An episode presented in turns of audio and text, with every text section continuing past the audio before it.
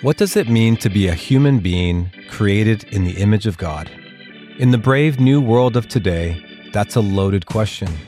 Modern culture in the West has affirmed a radical reinvention of the self that was barely imaginable when J. Gresham Machen wrote Christianity and Liberalism in 1923.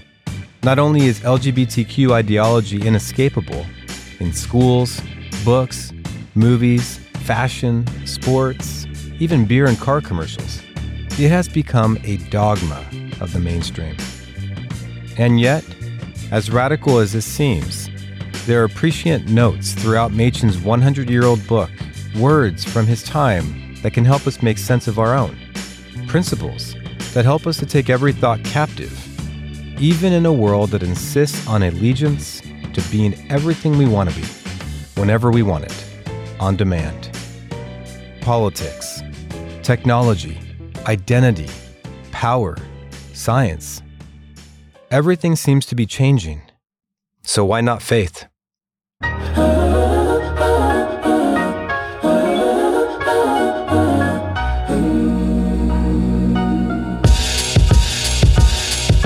This is Christianity and Liberalism, a podcast based on the book by J. Gresham Machen. In this show, we'll be discussing a modern day church in crisis and engaging with Machen's classic text to see what lessons we can learn and apply 100 years later.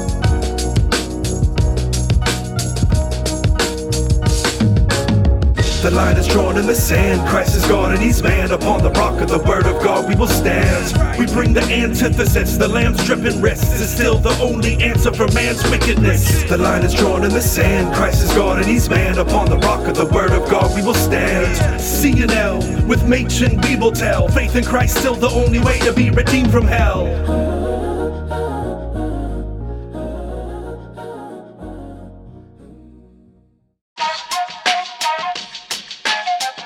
In our last episode, I talked with Rosaria Butterfield about views on sexual attraction, identity, and transgenderism in the church today. Rosaria is a former professor of English at Syracuse University and the author of The Secret Thoughts of an Unlikely Convert and The Gospel Comes with a House Key. Like Machen's Christianity and Liberalism, her newest book, Five Lies of an Anti Christian Age, takes a critical look at some of what makes up the contemporary controversies in the church. That's where we picked up our conversation. Well, I'll transition now to our third segment on the affirming church. I think this will get you animated. Uh, Have I been sluggish? just a bit. I'll get you. I'll, I'll pick it up a little bit. Uh, in his in his chapter on God and man, Machen says of the liberal church, "quote It is unnecessary, we are told, to have a conception of God, theology, or the knowledge of God." It is said is the death of religion. We should not seek to know God, but should merely feel his presence. End quote. This seems to track with uh, another lie you confront in your new book, namely that being a spiritual person is kinder than being a biblical Christian. Mm-hmm. On the surface, it seems like a good thing to be kind, uh, a kind, sensitive Christian. Is there a a real tension between emotion, kindness, and biblical Christianity? And why would our culture prefer one over the other? Mm-hmm, mm-hmm. Yeah, and I think if I can just back us up a little bit, like how did we get to this affirming church? Like, why would I? Why would you? Why would Reformed Presbyterians? Like, why? Why Be would concerned. that, which is a false religion, be like somehow in my living room here. And and I think it, it really started with um, the Wes Hill idea that you know gay is who he is, not how he is, but who he is, and his job is to sanctify his gayness for the world, because because of his gayness, you know. He appreciates art and male bodies because the rest of us don't, you know. You have to be, it, it, it's it's a Gnostic, you know, privilege that whatever sin pattern God gave you, you know, if God gave you lemons, make lemonade.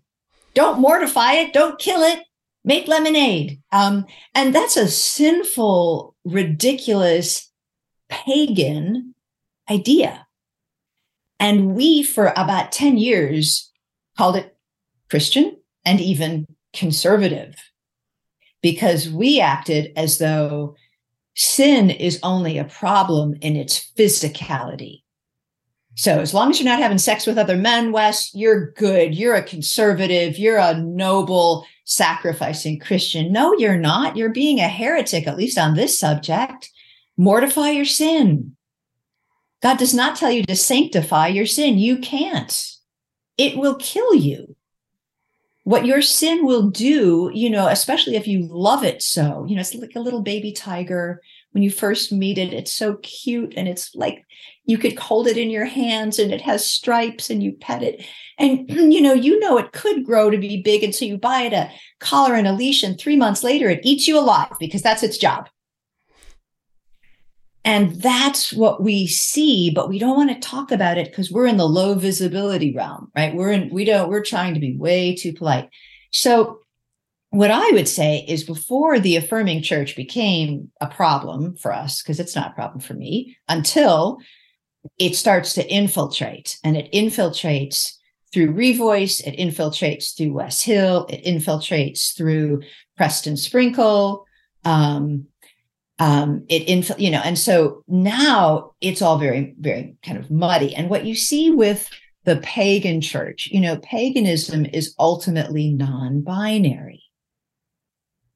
Biblical Christianity is binary. There is God, there is man, they are different. In paganism, God is inside you. You are God. Um, in in um, in biblical Christianity, um, there are two kinds of people: people who have re- who've repent and believe, and who have been saved by the Lord Jesus Christ, even as we you know slog along and we stumble and we fall, and people who don't think they need Him, um, as John three nineteen says that we love the darkness in our sin. Um, but in you know in paganism um, everyone shares in a kind of divine power. And if we just unite we're going to have a new level of world peace. The sidewalks won't be melting. All will be well. Um, in biblical christianity um, what spirituality means is worship and service. We are to give our worship to um, to uh, the living triune god. But in paganism you know, every religion has a little bit of truth.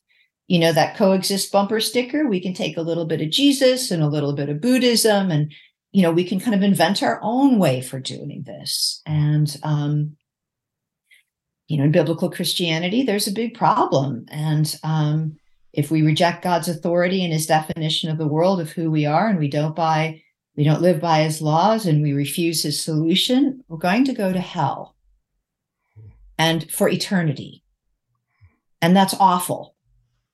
Um, but in a pagan spirituality, you're just going to, you know, be part of the flowers and you're going to compost the world. And it's just fine. It's just the cycle of life. And so these are radically different religions but you see their you see their their um diffusion everywhere. Anytime anybody tells you that the gospel of Jesus Christ is inclusive, hmm. what they mean by that is, you know, just think, you know, diversity, equity, and inclusion. It, it includes, you know, all of these things. Or you can be a Christian and support Black Lives Matter. Well, no, you actually can't because that's an atheistic organization. And under atheism, no lives matter.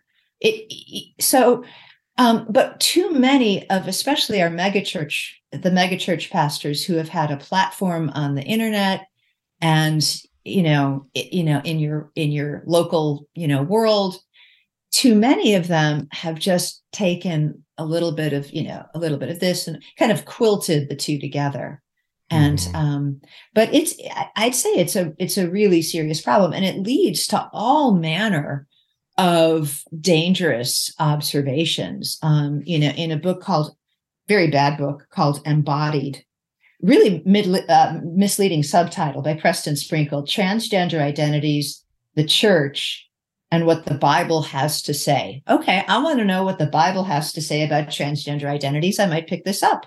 And since Gospel Coalition gave it a good review, you know, I might be interested in reading it.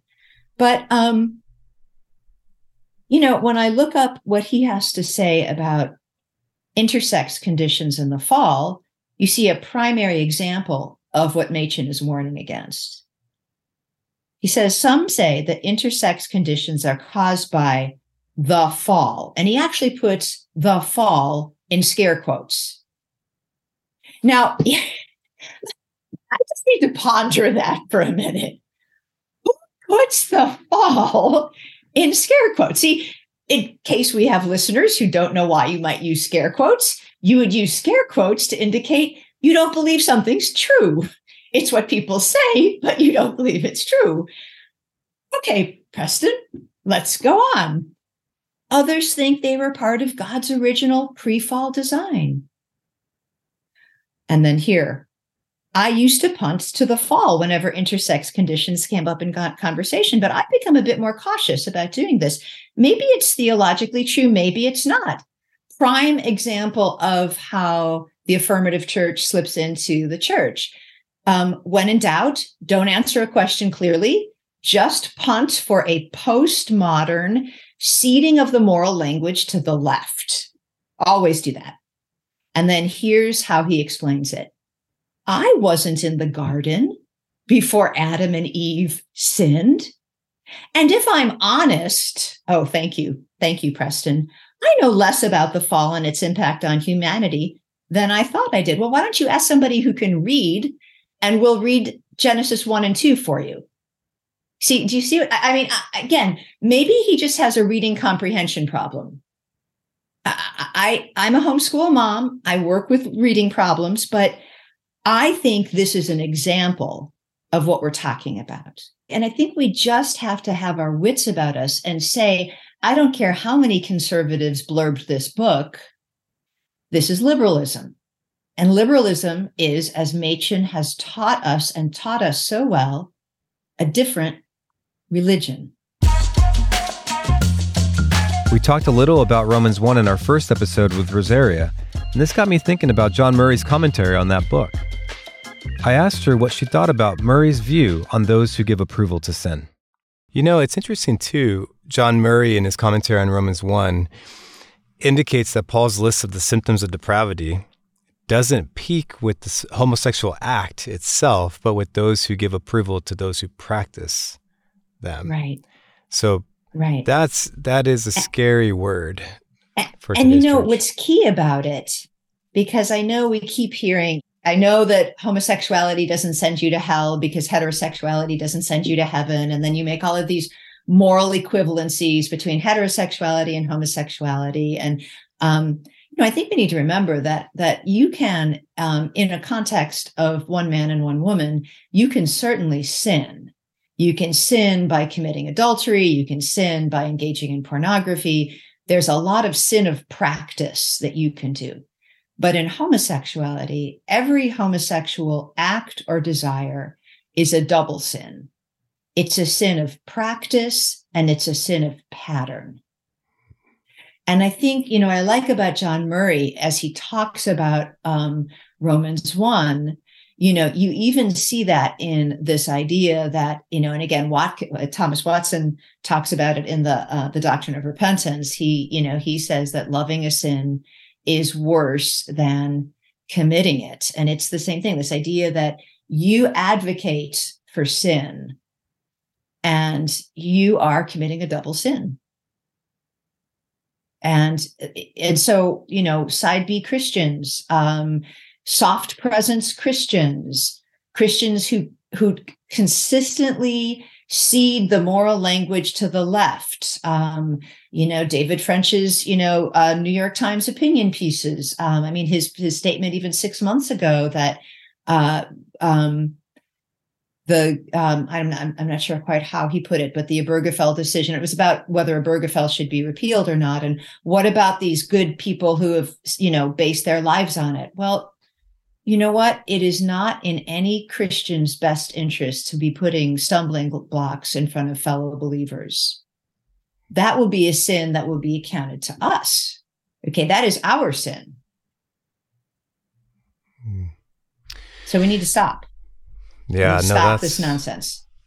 Uh, that's helpful. It's it's a stern word. It's a needed word, uh, and that it seems like, given the fact that, like you said, we're at ground zero at the Tower of Babel, we don't have any other options. no, and when you look at something like Jude twenty three, you know what it means to to rescue someone as if from the fire. Mm-hmm. You know, if that happened to you or to me right now and the fireman broke my rib, I wouldn't sue him. yeah. I'd yeah, thank him. That's right. No matter the cost. As Herman Bavinck said in his foreword to the wonderful works of God, each generation needs to state biblical truth once again for its time. And that's what Rosaria tried to do in her new book, Five Lies of Our Anti Christian Age, in which, like Machen, she confronts a modern worldview at odds with biblical wisdom. I asked her about some of the lies she discusses in the book and how the church can avoid the slide into liberalism in addressing these lies. You recently wrote an excellent book called Five Lies of Our Anti Christian Age. Mm-hmm. Uh, in in this new book and in your first book, Secret Thoughts of an Unlikely Convert, you've written extensively about the church's engagement with homosexuality, transgenderism, and feminism.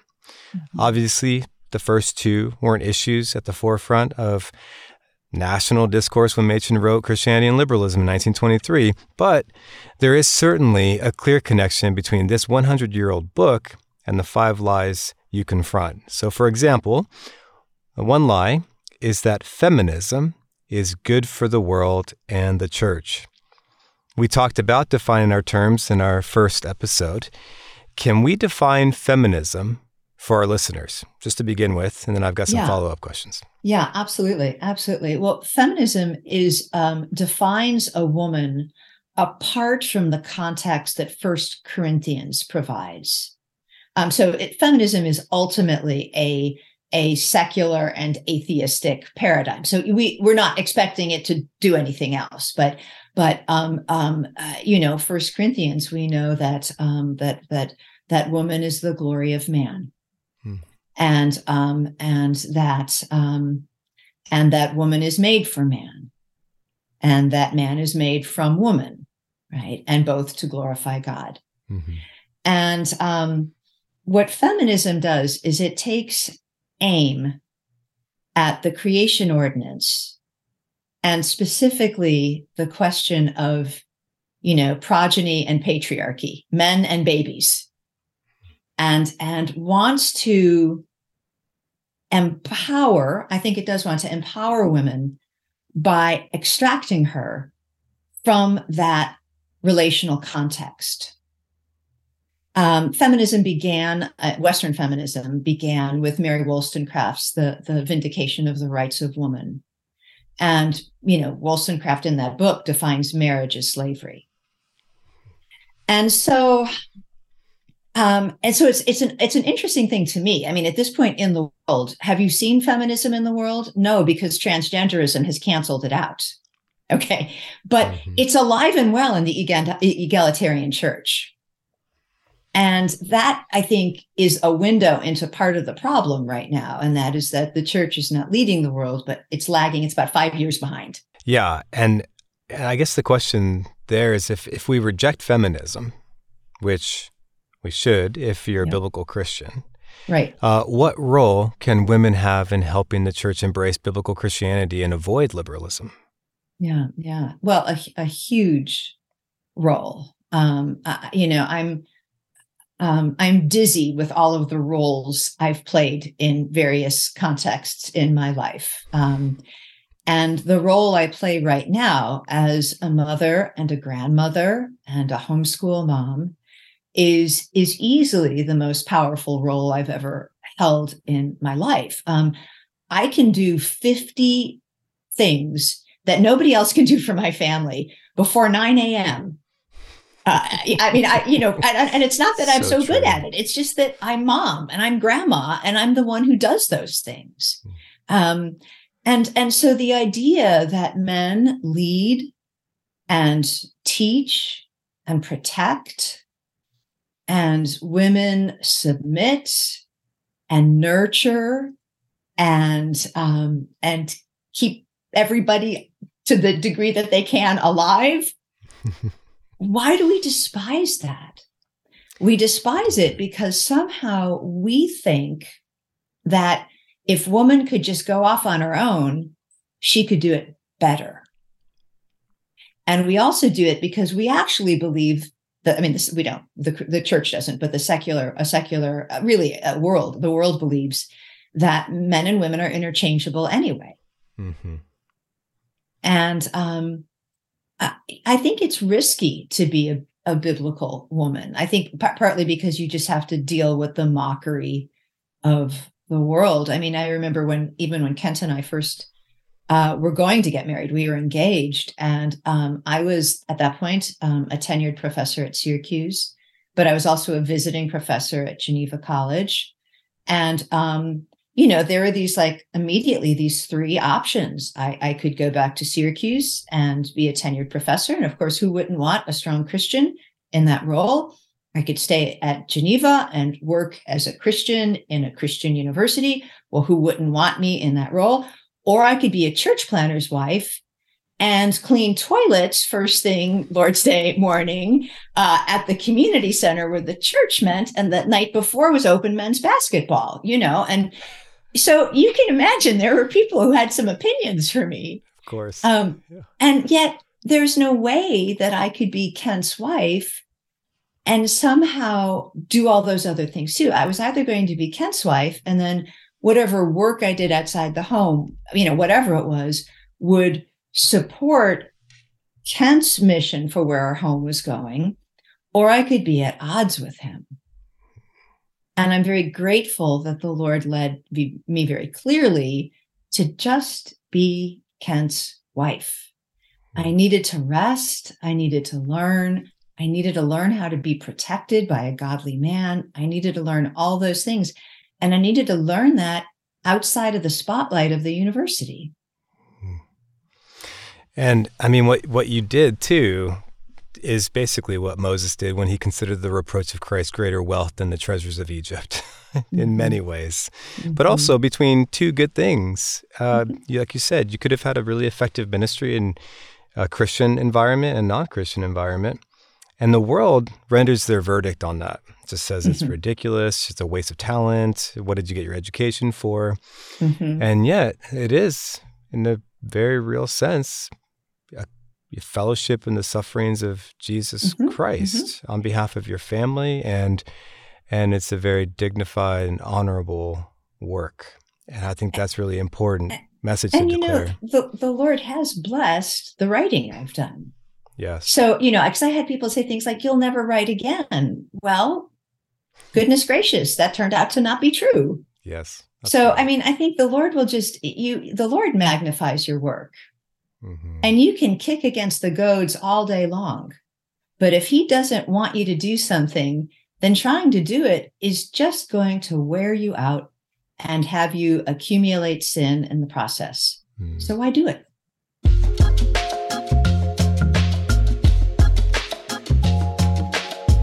In Christianity and Liberalism, Machen identifies a turn to paganism in 1923, a trend that Rosaria also identifies in 2023 in her new book. I asked her about what that means for our apologetic. Here's Machen in a clip from the Christianity and Liberalism audiobook. 75 years ago, Western civilization, despite inconsistencies, was still predominantly Christian. Today, it is predominantly pagan. In speaking of paganism, we're not using the term of reproach. Ancient Greece was pagan, but it was glorious, and the modern world has not even begun to equal its achievements. What then is paganism? The answer is not really difficult. Paganism is that view of life which finds the highest goal of human existence in the healthy and harmonious and joyous development of existing human faculties. Very different is the Christian ideal. Paganism is optimistic with regard to unaided human nature, whereas Christianity is the religion of the broken heart. And you mentioned paganism. In your mm-hmm. book, you say that, uh, quote, as Western culture moved from secularism to paganism, as opposition to the Bible and to Christ moved from anti religion to competing religion, something strange happened. Well meaning Christians started to see conformity to culture as missional, mm-hmm. which really tracks with Machen's thesis in Christianity and liberalism yeah. as he was identifying a pagan turn in 1923. Yeah. And then you add, the new unbiblical spirituality has deep roots in paganism, but also in materialism. What more specifically are those pagan? Well, we talked about the pagan roots, but what specifically uh, are those materialistic roots? Yeah. Uh, can yeah, you describe? Can you describe that for me? Yeah, yeah. And I should say, I'm just, uh, uh, you know, there, somewhere embedded in there is a long quotation from Peter Jones, who I think I learned I learned all of this from. So Peter Jones, Truth Exchange is um, our most brilliant spokesperson. I, I'm I'm going to be a poor poor representative, but ideas have a material force. I so so I, I don't I mean I you could talk about that in terms of like the materialism of of culture of being Christians who've just really enjoyed living off the fat of Babylon for a while. We're pretty soft um, we could talk about the materialism of Christians who remember a day when the government schools, you know, had what we thought was our best interest in mind, and we therefore use the convenience of that. We could talk about it that way, but I, I would be more interested in thinking about it in terms of how ideas have a material force, and those ideas, um, you know, impact the the our uh, they they silence us from the get go because we don't want to offend people. Um, and you know, I think what happens too, for those of us who um, have made a career out of offending people, you know, the, the first couple of times uh, you're accused. Uh, I mean, like you know, I'm Presbyterian, so if you come at me and accuse me of slandering you, my my session will take this up. And if it turns out that you really have disqualified yourself from the ministry, but your more liberal reform denomination doesn't want to say that, my session will tell you that too. So I think what we need to be willing to do in a world where these, in a world where this kind of dialogue does have material consequences, I think we need to be a little bit thicker skinned and we need to be willing to have the conversation and finish the conversation. Hmm. Because should the Lord tarry and history remembers these days, it will be the equivalent of sacrificing our children to Moloch. These are not small things we're doing here. And also, I would say the, the consequences of the, the, the transgender ideolo- ideology's harm on the human body, not to mention on things like women's sports, uh, but just on the on the human body cannot be minimized. Um, I mean, it was a shocking thing when um, Goethe wrote that uh, that book, "The Sufferings of Young Werther," and um, let's see if I, I, might even have. Yeah, that was that was uh, 1774. It was a really shocking thing to introduce this I, new idea, German Romanticism, that you are empowered by suicide. And it was really shocking that that book spawned all these suicides throughout, you know, Europe, especially Germany. Well, we're we're in the same place only on blast right now. And Christians, if all if all Christians just found their voice, just like Machen did, and said, okay, you know, sue me, fire me, excommunicate me. I will say the truth. And if I'm wrong, I will repent publicly and loudly. But I think this is heresy. I think this is, I think this is, I think the wolves have stormed the pulpit. And, and I think we need to not tolerate it. In fact, I know we need to not tolerate it. Um, you know, good old Jenny Geddes, right? There she was sitting on her stool when the uh, state sponsored, you know, before the English Civil War, when the state sponsored um, pastor came in to read from a, a book of common prayer that had Roman Catholicism in it. And, you know, I don't know that she spoke, but she stood up and she threw her stool at his head. That was a good move. And our Reformed churches benefit from that quick thinking. So, uh, to sum up what you're saying, there is a time to be a warrior, and that time is now. Amen and amen. Hmm. Well, and you know, we do remember that we war differently. I mean, our the weapons of our war. I mean, I suppose from the stool example, you might think the weapons of our war. I think would be, um, you know, stools, but no, that is not true. The the weapons of our war we know are spiritual. Mm-hmm. Um, but we are not to be so foolish as to think that we can, um, um, uh, you know, extract the integrity of the Word of God from our minds and our discourses and our teaching, and that somehow we're ready for this war. They are spiritual, but they meaning that, you know, when we say that they're spiritual, we mean that we are ready to have an intervention. And I mean, what I mean by that is we're ready to tell the parents of the transgender swimmer, you're committing child abuse by supporting this and pay the consequences of it. I mean, it just mean, and I don't mean we have to write it in the newspaper. We could have a very gentle, very quiet one on one conversation as two grown ups. None of the children have to be around. Nobody needs to be there. But this idea that you can be a soft presence in Sodom is as nuts as any of this. And we need to wake up from that kind of um, cowardice and deception because that's what it is. Hmm. I remember you wrote a story about how Kent, your husband, confronted, kindly confronted Jeremy and. I thought that was a really good example of being forthright, but kind, mm-hmm. and and a, and a way to wage that war.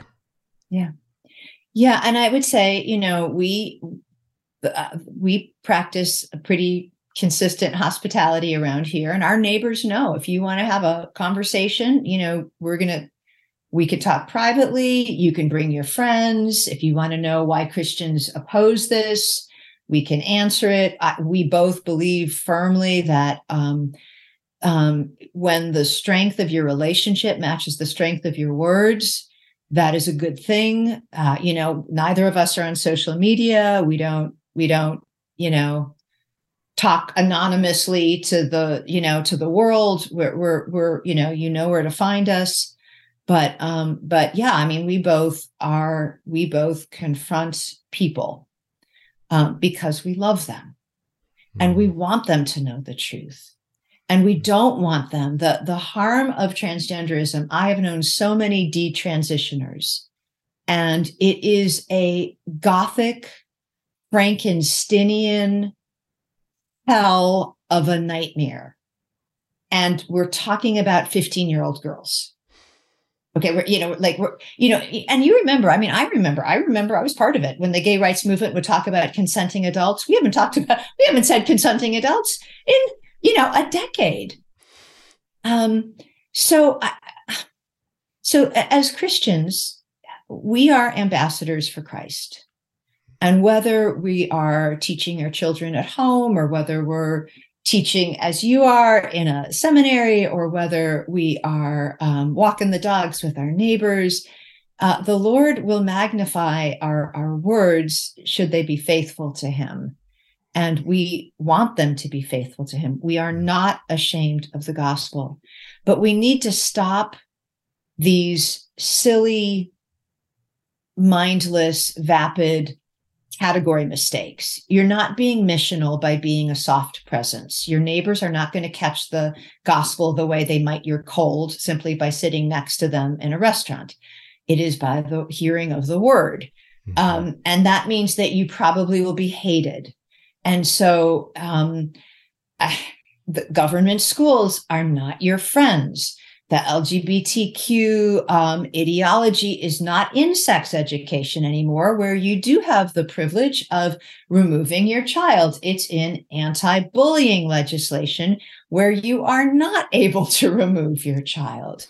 Um, we don't need to be nodding and smiling when someone self identifies as a conservative Christian, like Preston Sprinkle.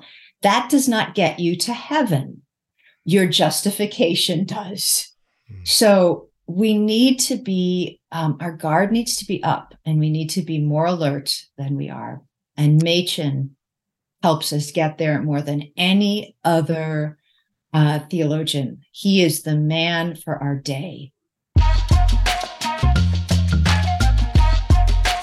We'll dive deeper into Machen's chapter on the Bible in a later episode. But as I read Rosaria's new book, one quote stood out to me that I had to ask her about. Transitioning then to our last segment, and perhaps the most important one on identity in Christ. Mm-hmm. Toward the end of a chapter in your book, after describing your own introduction to biblical Christianity, you say that, quote, the most divisive issue of today within Christianity is what the Bible means and what the Bible is.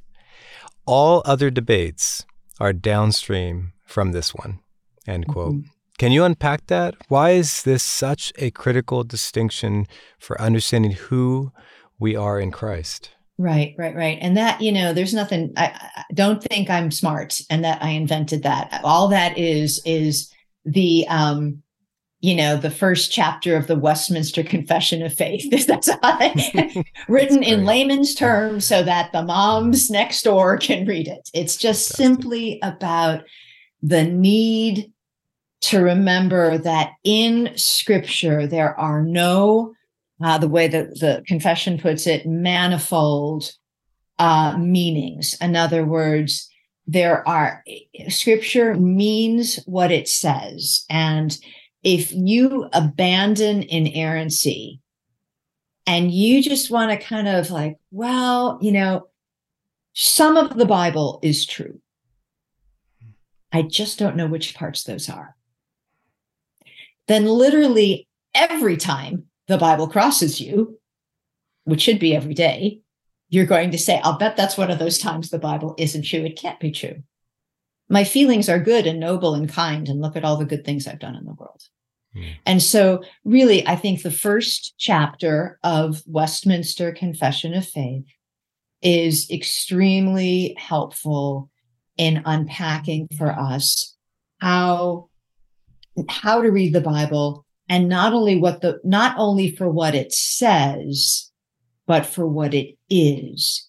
Mm-hmm. It is God knowing your heart better than you do. And that's why you can trust it. Not just, I mean, I know it's truthful and we want it to be, we want, we value truth. We think, I mean, that is what we want but we also um it's it's the loveliness of god and it's god rescuing you from yourself um it, you know the i'm reading from the confession here the infallible rule of interpretation of scripture is the scripture itself um mm-hmm. and therefore when there is a question about the true and full sense of any scripture which is not manifold but one it must be searched and known by other places that speak more clearly. And so we are to be in the word passionately. Um, mm-hmm. Um, you know, what is going to, what will we have in heaven? Praise God, none of Rosaria's books. you know, we're going to have the word of God and, um, and we will understand it. So mm-hmm. yes, it's authoritative. Yes, it's sufficient. Yes, it's infallible. Yes, it's inerrant. And yes, it knows you, it loves you, it searches your heart. It's the tractor beam that um, that that we use so that we don't we don't destroy the people we love, hmm. and we don't deny the God we love. Mm-hmm. That's exactly right. Now, Machen says another place, it is quite useless for the preacher to breathe out fire and brimstone from the pulpit if at the same time the occupants of the pews go on taking sin very lightly and being content with the moral standards of the world.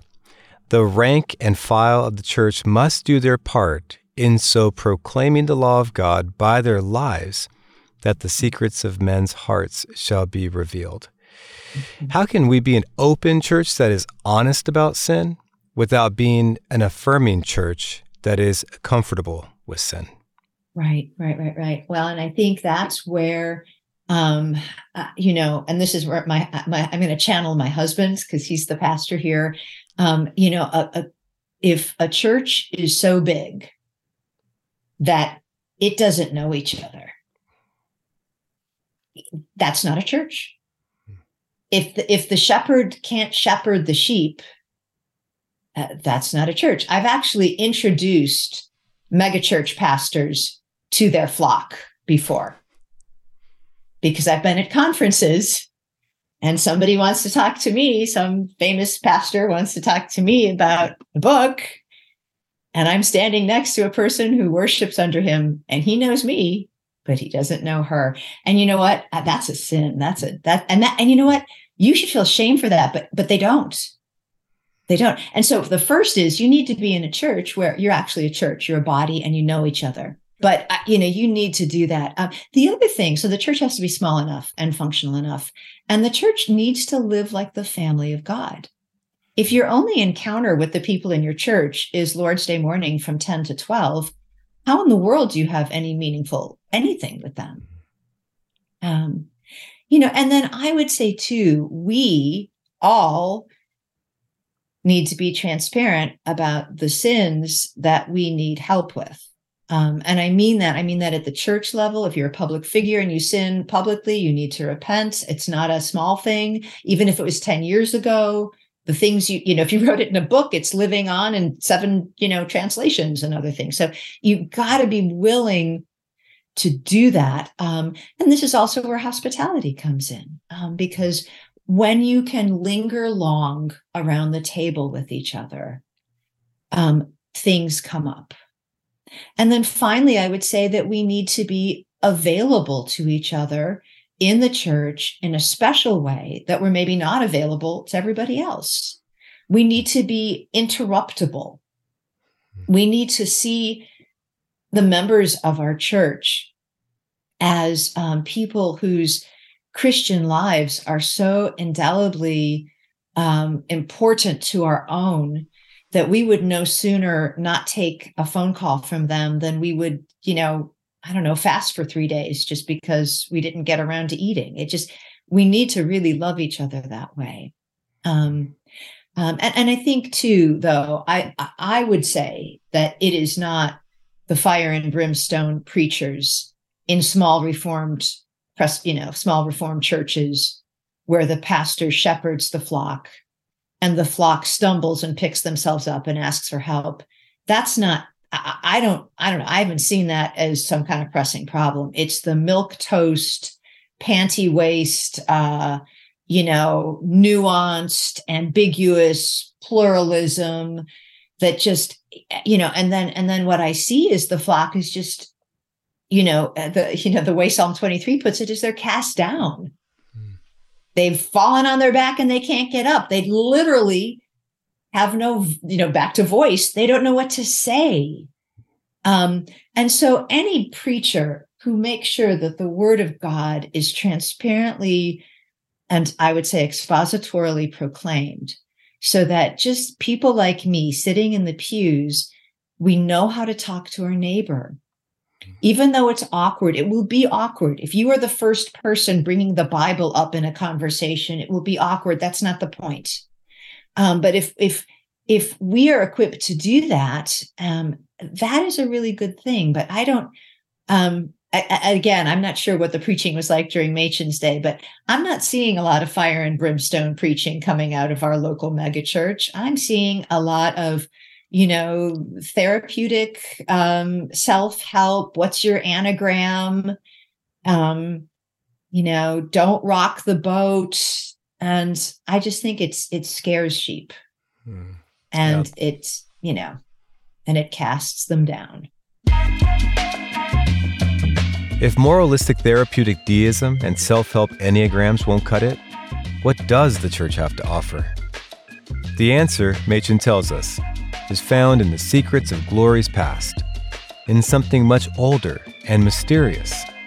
It's found in the scripture, the sacraments, the creeds and confessions of the Christian church, where we discover that our hope isn't found in ourselves or in our feelings. It's found in a person, Jesus Christ. It's there in Christ that we receive the most wonderful gift God has ever bestowed a supernatural Savior who gives us a new identity, His own. So then, finding our identity in Christ, we would all agree, is the most wonderful gift to humans since the fall. How Absolutely. can the church offer this Absolutely. as a message of hope to our culture in 2023? What's Yeah. better about finding your identity and worth in Christ versus finding it in yourself or in your feelings? Right, right, right, right. Well, Christ is the captain of your faith. And union with Christ is the most, it's it's a little taste of heaven, is what it is, along with prayer, right? The Puritans would tell you that your union with Christ and prayer are the things that connect you to heaven. And, you know, a church that has a prayer meeting that most people go to is a pretty vibrant church.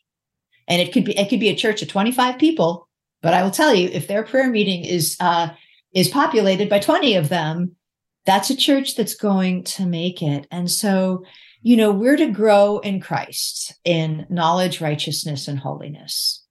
And if that is our main objective, then the Lord Himself will use us as arrows in this world, and He will also protect us. Um, and you know, it, it it's a hard it's a hard call, right? Because we we are we are definitely moving into a season where we will see persecution and we will see more of it. And Hebrews 11 tells us something that we don't like to hear that being sawn in two is actually the same thing as being saved from the mouths of the lions because God will use both. We have a strong opinion about which one we'd like to be, thank you. But um, the the gospel doesn't lose even when a Christian loses his life. Um, and so um, as we grow in knowledge, righteousness, and holiness, we um, we are more and more anchored to the captain of our soul. Um, if we grow in um, our own notions, our, our our enneagram, our personality, our our hopes and dreams, using our gifts, I mean, however you want to just, then we are going to become more and more and more distant from the sacrificial reality of what means to grow in Christ. I mean, what it means to grow in Christ is, you know, Titus 2 says that um, our life is a doctrine, that our life is a manifestation of the doctrine. And, um, you know, and, and, and, you know, Philippians tells us that we are to shore up our sufferings, that we are to join in the fellowship of Christ's sufferings. Um, we are not to despise that. We are not to um, reject that. We are not to recoil from that. Those are those are very good things. Um, but the therapy you know it's interesting to me because um, i i'm i'm old i'm going to be 61 soon i'm That's- feeling that's it. Not feeling old. okay okay well I, my grandson thinks it is and i sort of do too sometimes but um uh, you know the, it is just so common for young christians to have a therapist that contradicts what their pastor and elders are saying. And I just think I think Christians have to stop setting themselves up to fail. Oh, You know, that, stop that, it. That hits home for me because recently I had a former student who started seeing a therapist, a Mhm. post structuralist feminist therapist, Mhm, mhm. and he's just denied the faith and just told me that. It's heart Well, wrenching. exactly. He set No. himself up for failure. Ex- exactly but you know but and we need to warn people against that this is not it is not just a that that is not an anomaly what you've described and it is so tragic. And it is so um and it's satanic is what it is. Mhm. it is really you know because um really the shep- the elders are to shepherd your life. Um, but the other issue is that there are many, many ideas that people learn, especially in, in feminist therapy, that is just you know completely antithetical to the gospel and one has been almost imbibed wholesale by the broad evangelical church and that is redefinitions of abuse hmm. you know our new definitions of abuse will say that anytime anytime there is a power differential between a man and a woman in a relationship that is an abusive relationship so I guess all pastors' wives are in terribly abusive relationships, right? Because our husbands uh, are part of a session that could what excommunicate us. I mean, like you know, it's such nonsense. And but I've you know witnessed people literally torn up by this. Like, do you think my trouble is I was abused? No, I think your trouble was you had sex before marriage and it's sin, and you need to repent of it. I mean, I think sin troubles our heart. So is isn't that enough? And and I'm you know, look at me. I'm like Mary Magdalene. Who could, you know, I, you know, whatever you've done, I've done it worse. So I'm not, I'm not judging you, but I'm just saying your problem is yeah. sin. It's not abuse. It's sin. Repent. Do it a lot. Oh. Join me. yes. Many thanks to my guest, Rosaria Butterfield. Join me next time for my conversation with Stephen Nichols about Machen, the man from the moment he decides, I'm going to enter the fray, 1922, to the time he dies, he is a subject of controversy. He's called a theological bigot. He gets anonymous hate mail at Princeton, and one of them writes real big Professor of Bigotry, AKA Professor Machen. This episode of Christianity and Liberalism was brought to you by Westminster Seminary Press. Westminster Seminary Press has published a brand new edition of the book this show is based on Christianity and Liberalism by J. Gresham Machen. This 100th anniversary edition features a new foreword by Kevin DeYoung and is available to order now at WTSBooks.com. Listeners to this podcast can get a free download of the Christianity and Liberalism audiobook at checkout when you enter the promo code MACHEN23. That's M A C H E N 23. This podcast was based on the book Christianity and Liberalism by J. Gresham Machen and hosted by David Briones. This episode was produced by Josh Curry and Jimmy Atkins. Audio captured by Paul Quorum, edited and engineered by Will Balblitz. Our theme song was written by Timothy Brindle and produced by Nobody Special. Thanks for listening.